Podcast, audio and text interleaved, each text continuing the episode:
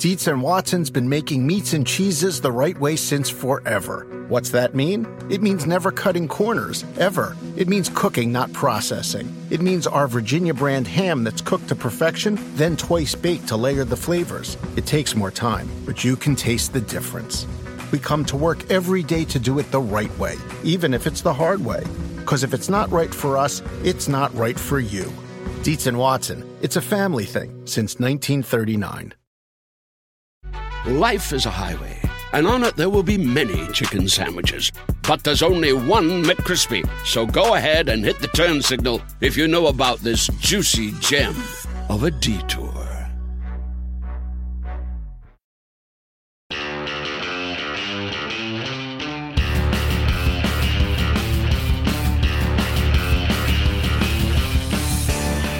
Welcome to the NASCAR and NBC podcast. I'm your host, Nate Ryan. I want to start with an apology and a terribly long and not very interesting story I managed to screw up the post Martinsville podcast. So uh, that's why you haven't heard a post race edition of the podcast after Martinsville. There will be one, hopefully, for Richmond. I'm not going to jinx who it is, but I do have a time, a date, and hopefully we'll have a recording and a post Richmond podcast for everybody next week. But in the meantime, I do have some NASCAR and NBC podcast content for you. And that is because Michelle Martinelli has decided to bail me out here. Michelle is uh, with For the Win and USA Today, and also the Sneak podcast, which is what she's here to talk about today. So uh, thanks for joining me, Michelle. Thank you so much for having me on. I'm really excited to be here. I'm excited to have you. Uh, as we just talked about, I've been listening to The Sneak. This is the third season. Uh, I'll confess I haven't listened to all of the first two seasons, but I listened to a little bit of it. This one, of course, has a NASCAR theme, which is why we're talking about it here on the NASCAR NBC podcast and it is about a crew chief named Mario Rossi, who I'll confess, Michelle, I didn't know anything about this guy until your podcast came out. And when I Googled, I found like there was a little bit out there from, you know, I love NASCAR Man RR on Twitter. He had done something on it, and I, I found a couple of other stories, but uh, amazing that this story exists. And for somebody like myself, again, I'm a little bit embarrassed because I've covered NASCAR for almost 20 years. I'd never heard it to the degree that you and Nate Scott and everybody have reported it. So we can just start there. You can just give us the Mario Rossi story in a nutshell and what this podcast, third season of the Sneak, is about. Honestly, you shouldn't feel bad at all about not knowing who Mario Rossi is because I talked to, especially in the beginning of our reporting in this, I talked to a wide variety of drivers, crew chiefs, active, retired, and only some of the long retired drivers actually knew who I was talking about, aside from Brad Keselowski, who knew exactly what I was talking about. so yeah, so Mario Rossi was a crew chief in the 1960s and 70s. He he worked with uh, Racing at one point with Donnie Allison and Darrell Waltrip.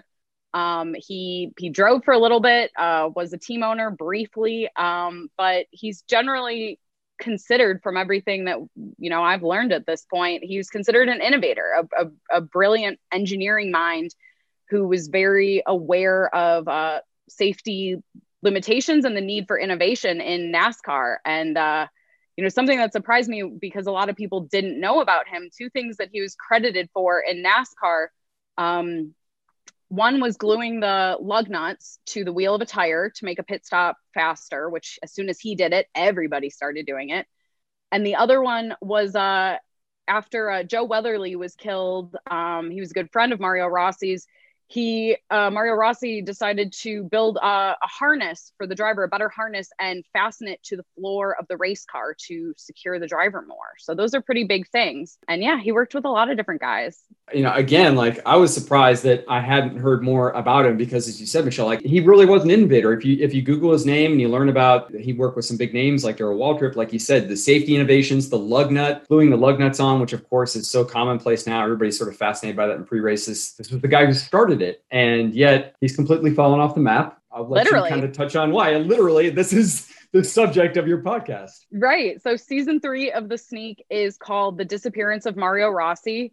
Um, his, to the best of our knowledge, his last race as a crew chief in NASCAR was the 1979 Daytona 500 uh, with Gary Balough as the driver. And in 1983, at the very beginning, right after New Year's, his family received a series of very strange, odd, unnerving, and threatening phone calls uh, all telling them that Mario had died in a plane crash in the Bahamas, and they were more or less threatened to not investigate it any further and just take this mysterious voice on the phone for her word.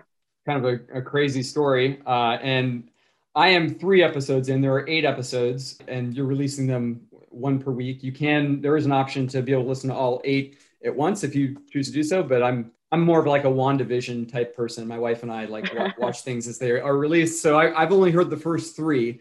So um, as we discussed, I know there are probably some things to come that are going to be very interesting. But so far, the first three episodes I found rather fascinating. The first one, especially, as you mentioned, you asked virtually everybody in NASCAR if they knew who Mario Rossi was, and as you said, only Brad Keselowski, which doesn't surprise me entirely, given that you know he grew up in a racing family that had been very immersed in NASCAR, you know, throughout his life. So uh, he probably had an edge that you know Jeff Gordon and Jimmie Johnson, Clint Bowyer, who you all asked, and they didn't know who he was. But when you started this, Michelle, I guess like when I heard that in the first episode, I'm like, okay, now where do they go? um, if, if is the only person who's heard of this guy, and obviously it, has gone in many, many different directions from there. But what was it like, I guess, starting there and, and asking all these people? And were you surprised that only Brad had heard of him? I was not surprised that Brad had heard of him, but I was surprised that Brad was the only person that I talked to in, you know, NASCAR itself today who had heard of him. And I really didn't expect that just because, you know, at that point I was just trying to gauge who this was months ago, you know, who had heard of him? What did you know? What what kind of rumors? And I figured there would be rumors about this brilliant guy who mysteriously disappeared and maybe he was mixed up in a multi-million dollar drug smuggling scandal that also infiltrated motorsports. And so i figured there would be some kind of decades old rumors or something like that or maybe some of the older drivers would would have known about it or or guys like chad knaus or someone who who's a little bit more on the technical side who might have appreciated some of those uh, innovations and stuff like that more. But yeah i was shocked that pretty much no one had heard of him and, and until I started to really go back and talk to people like a longtime NASCAR reporter who worked for USA Today, Mike Hembree. He knew about Mario Rossi and some couple other people, but it was clear that you either had to have an extensive knowledge of NASCAR in the 60s and 70s or, you know, be some type of historian. It's later in the podcast. Uh, we stopped by the NASCAR Hall of Fame in Charlotte and talked to some of them for a while. And uh, they knew of Mario Rossi, of course. Um, but I was really surprised that people in the garage today really didn't know anything. Yeah, interesting. Okay, I, I, it's interesting you talked to the stop by the NASCAR Hall of Fame to talk to some of that because that was on my list of things uh, to ask about. I want to get into that in a minute, but also just you know you mentioned the name Gary Balough. That that is one name that once I heard it, I was like, oh yeah, like I, I know he's been on Dale Jr.'s podcast and you know he's done a book. So I'd sort of heard his name floating out there in the ether as someone who was involved in some illicit activity, who had some fame in NASCAR, but I had no idea that there was what does it refer to, Black Thursday or something? Yeah. It's uh so that's not our term for it. That's what, yeah. you know, news outlets back in the, in 1982 had called it Black Thursday, February 18th, 1982. It was 4 days after the Daytona 500 that year, which Bob, uh, Don, Bobby Allison won. Um, and the FBI was actually at that Daytona 500 prior to this. So on that Thursday, right after the Daytona 500, the FBI arrested um, in different parts around the country about 70 people connected to an international drug smuggling ring, and a handful of them, including Gary Balough, had some ties to NASCAR.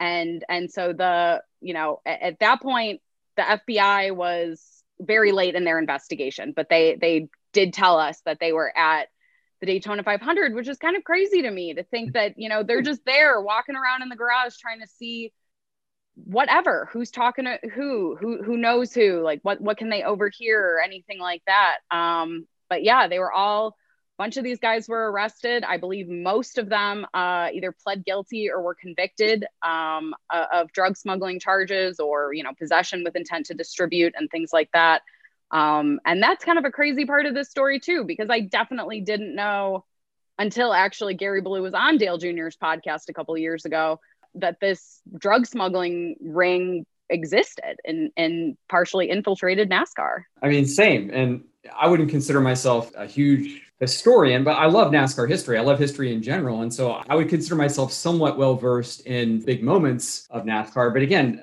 like you said, Michelle, I no idea that last year when the FBI was at Talladega for very unfortunate reasons that that wasn't the first time the FBI has sent like field agents into the garage to talk to people. Just unbelievable to me. My apologies to your colleague Nate Scott, but you know, and I don't know if it was in the first episode or a tweet that he put out, but he you know referred to this as like the drug scandal that rocked NASCAR. I, I sort of scoffed and I was like, come on but uh, no, uh, it really did. Like there really were some big names. So I'm curious, like in the in the course of you guys doing the reporting for this, like do you feel as if it was sort of swept under the rug in some ways by NASCAR? Or, you know, NASCAR famously had its its iron fisted rule with the France family and has sponsors that are very image conscious. Do you think like maybe that's why it hasn't gotten more traction? We don't know more about it generally that's something that we get into in the fourth episode. Like you said, gotcha. only three are out. The fourth episode does very much have a hard NASCAR focus to try and contextualize what was going on in that world. We talk about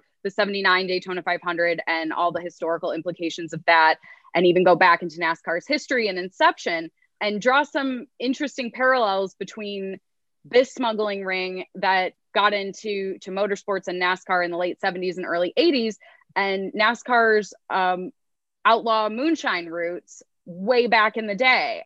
They're, they're sort of juxtaposed moments, right? Because as I saw at the NASCAR Hall of Fame, um, Junior Johnson has a still on display, and it's sort of it's something that you know they NASCAR might not have been proud of at the time and didn't necessarily want to promote at the time, but now you sort of look back and think it's a little bit different.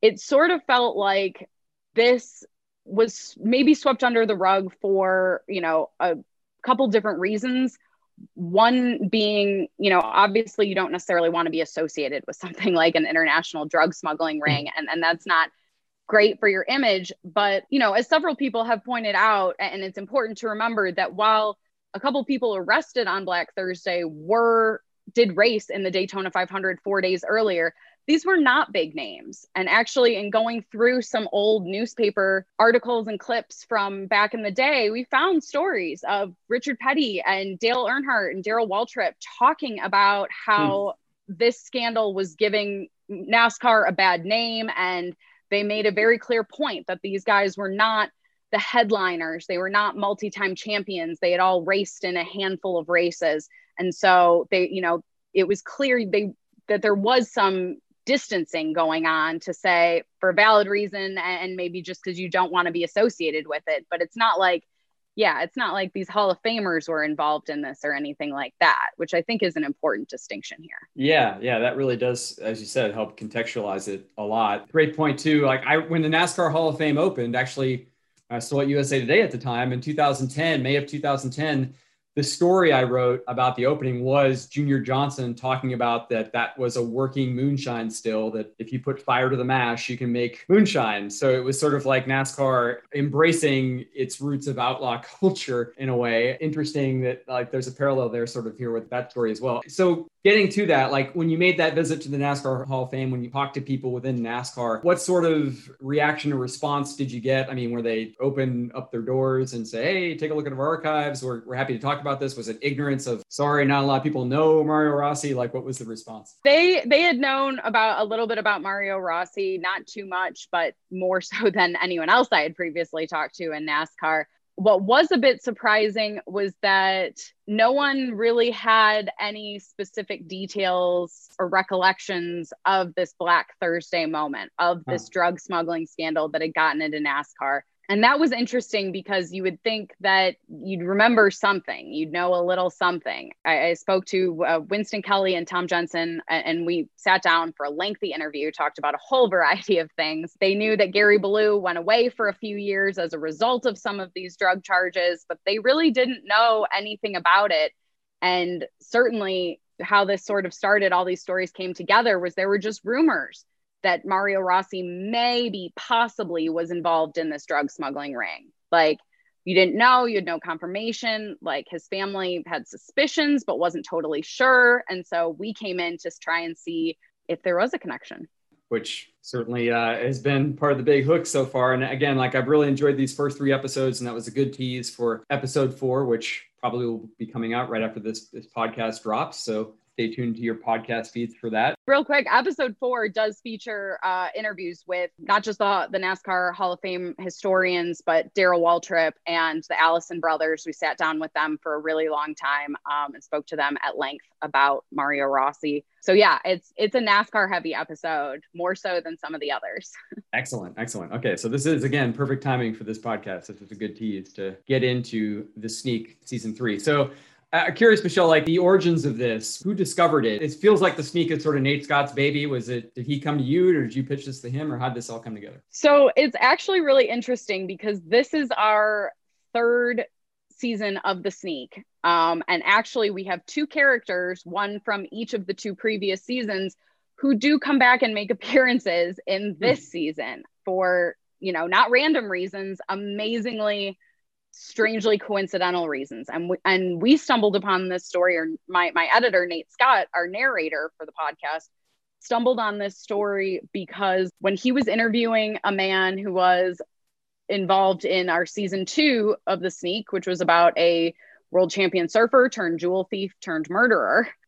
This man, his name was Sonny Gretsch, and it was Nate asked a completely innocuous question about his experience in, in being incarcerated and he started answering and all of a sudden got into how he got into smuggling and how he was working doing some drug smug minor drug smuggling while working with a NASCAR team.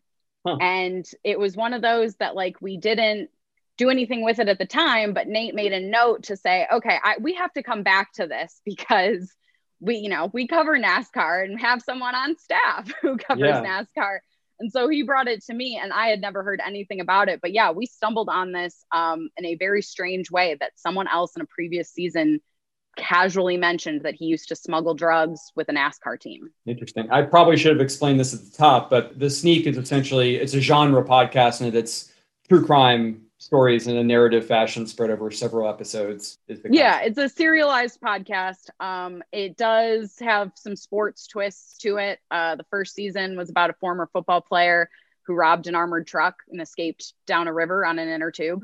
and then, yeah, like I said, last season focus was on a world champion surfer who had very interesting life. But this is, yeah, this is very, this is, has a, a strong sports focus to it for sure. And are you as into true crime as Nate Scott seems to be? Or is it something you've kind of grown to love and working on season three here? A little bit of both. Anything, you know, if you've got, if you're talking about a heist or anything like that, you've probably got me sold. I'm curious about how you pulled off X, Y, and Z or didn't but yeah, th- this was definitely this definitely piqued my interest a lot more just because of you know from the subject matter to the interesting characters. You know, this isn't just NASCAR. We have on this season we have former FBI agents, former assistant federal prosecutors, former FBI informants. Um, there's a lot going on here that's so much. It's great if you're a NASCAR fan. It's great if you're a sports fan and great if you're a true crime fan, but I don't think you have to be any of those things to be interested in this story that has some sketchy characters to it. Yeah, yeah, no doubt. Just curious, like process wise, I've never gotten to work on a project like this. It sounds fascinating. It sounds like a lot of fun. Like, uh, what's it been like for you to transition into? I mean, essentially, it's like an investigative type style of reporting, just not maybe as deadline or real world focused or it's more historical. What, what's it been like for you to to go into this type of reporting?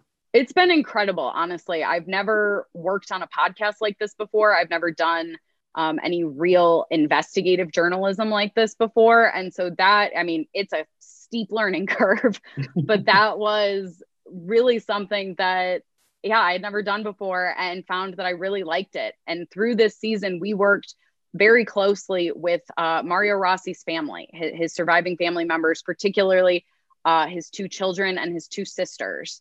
Um, and they, you know, were very humbled that they opened up their story to us and let us try to find some answers for them about what happened to their, you know, missing father, missing brother. And so that, you know, it's kind of a balance, right? You're investigating and doing, going through a lot of combing through paperwork and combing through old court cases and old motions and stuff like that, while also simultaneously talking to the victims of this story. And it's a very personal story. It's a very emotional story. This family, is looking for closure because they truly don't know what happened to you know, their their beloved family member who just fell off the face of the planet in 1983 and they have never heard from him since. And so that's eh, you know, there's an emotional side to it too because that's such a deeply personal story. Um, you know, not just to carry around with you, but then to open up to uh, USA Today and for the win about. Yeah, yeah, no question. So just curious, I, I know we're only three of eight episodes in, but have you gotten much reaction yet from the NASCAR world or? A little bit. Yeah. I'm actually, you know, for some reason, the nice things that people say when they come from people in NASCAR, that means a little extra something special to me. I've been covering NASCAR now for five years. Um, and so when when you get a nice compliment from someone who's in the industry, knows this well, and um, you know, you value their opinions and things like that, it's reassuring. I mean, we've been working on this since August. Wow. So um, it's been a comfortable eight months of investigating this story, writing it, producing it, and finally now putting it out for the world to listen to. Well, I hope uh, I know Brad said that if you discovered anything about Mario Rossi, like he wanted to know. So hopefully he'll be listening at some point, and you'll get some feedback from from him as well. I mean, he said it should be on Unsolved Mysteries, and I remember. Right talking to him in that interview thinking you know we were so far ahead in figuring out who mario rossi was and and what his possible connection to the smuggling ring might have been.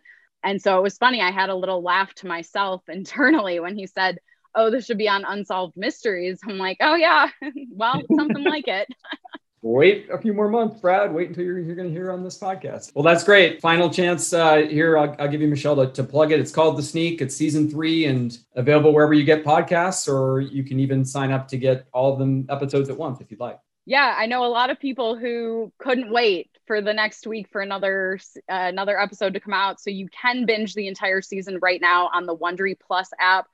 But if you're not interested in doing that, if you like a week to week thing, uh, podcast episodes will be released every Thursday for the next five weeks. Now that there are three episodes out, season three of The Sneak called The Disappearance of Mario Rossi. All right. So, again, if you're listening to this around the time that this episode drops, that NASCAR episode will be out in a few days on Thursday of next week. So, thanks again for uh, the time, Michelle. Really enjoyed this. Thanks for bailing me out on a week in which I didn't have anything. I'm glad uh, we ended up with a good conversation regardless. Yeah, thank you so much for having me. I really appreciate you and everyone else who's out there listening to the sneak. Our thanks again to Michelle Martinelli from For the Win and USA Today Sports for joining the NASCAR and NBC podcast to talk about season three of The Sneak and its Mario Rossi NASCAR angle.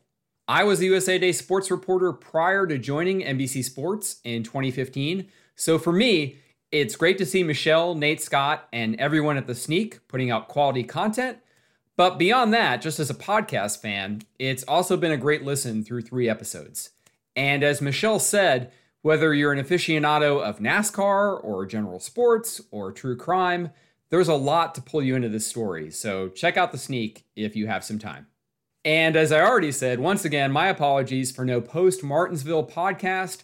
I am very confident about having a post Richmond episode, but I'm not going to say anything more in fear of jinxing it. So Hopefully, tune in next Monday for the post Richmond episode of the NASCAR and NBC podcast. And the NASCAR and NBC podcast is available wherever you download podcasts. Please leave us a rating or review to help spread the word. And any feedback, as always, you can send to me on Twitter at Nate Ryan is my handle. Thanks again for listening to the NASCAR and NBC podcast.